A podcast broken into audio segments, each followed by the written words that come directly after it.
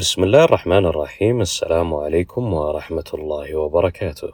أنا ماجد السفياني مقدم بودكاست جرعة تفاؤل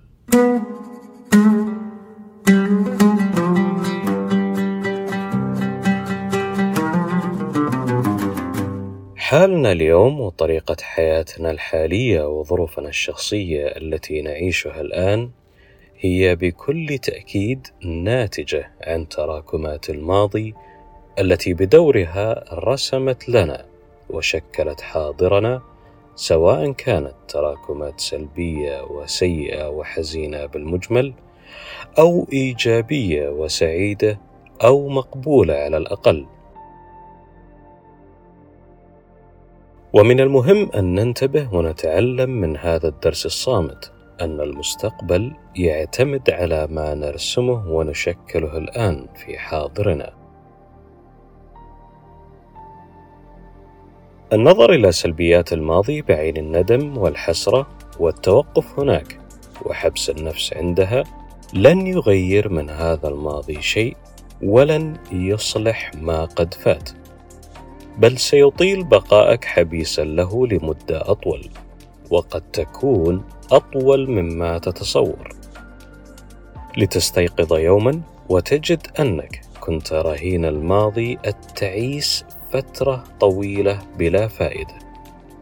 وكان الأجدر بك مقاومتها ومحاولة تخطيها.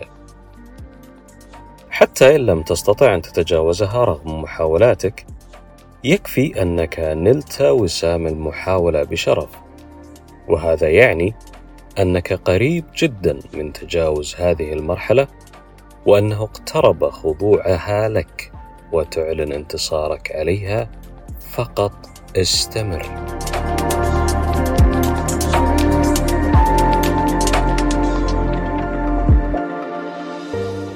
تذكر أننا نسير إلى المستقبل شئنا أم أبينا ولا خيار لنا في ذلك.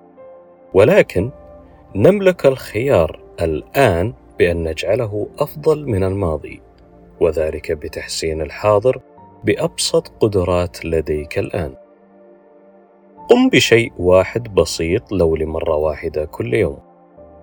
مثلا كل يوم اقرأ صفحة واحدة فقط من كتاب. كل يوم قم بتمرين رياضي واحد فقط. كل يوم شاهد مقطع واحد مفيد على يوتيوب. احفظ كلمة واحدة جديدة في اليوم بلغة أخرى تود أن تتعلمها وقس على ذلك أمثلة كثيرة.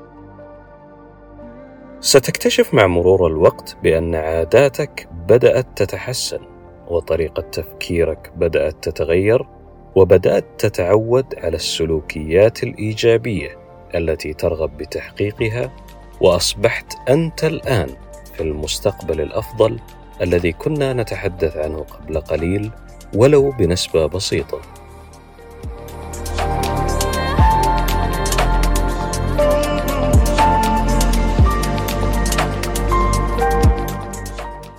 المهم لا تجعل يومك ينتهي بصفر إنجاز.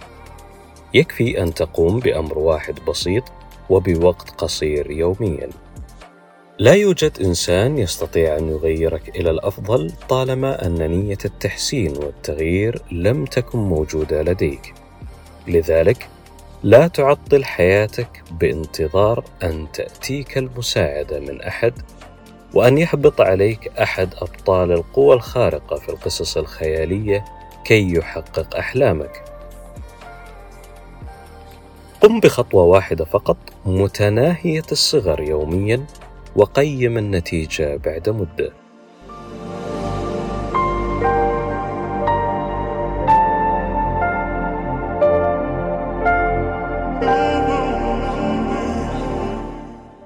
وفي الختام أرغب بأن أعبر عن شكري لكم على تواصلكم ورسائلكم البريدية الجميلة. محاولا أن أرد على الجميع بلا استثناء.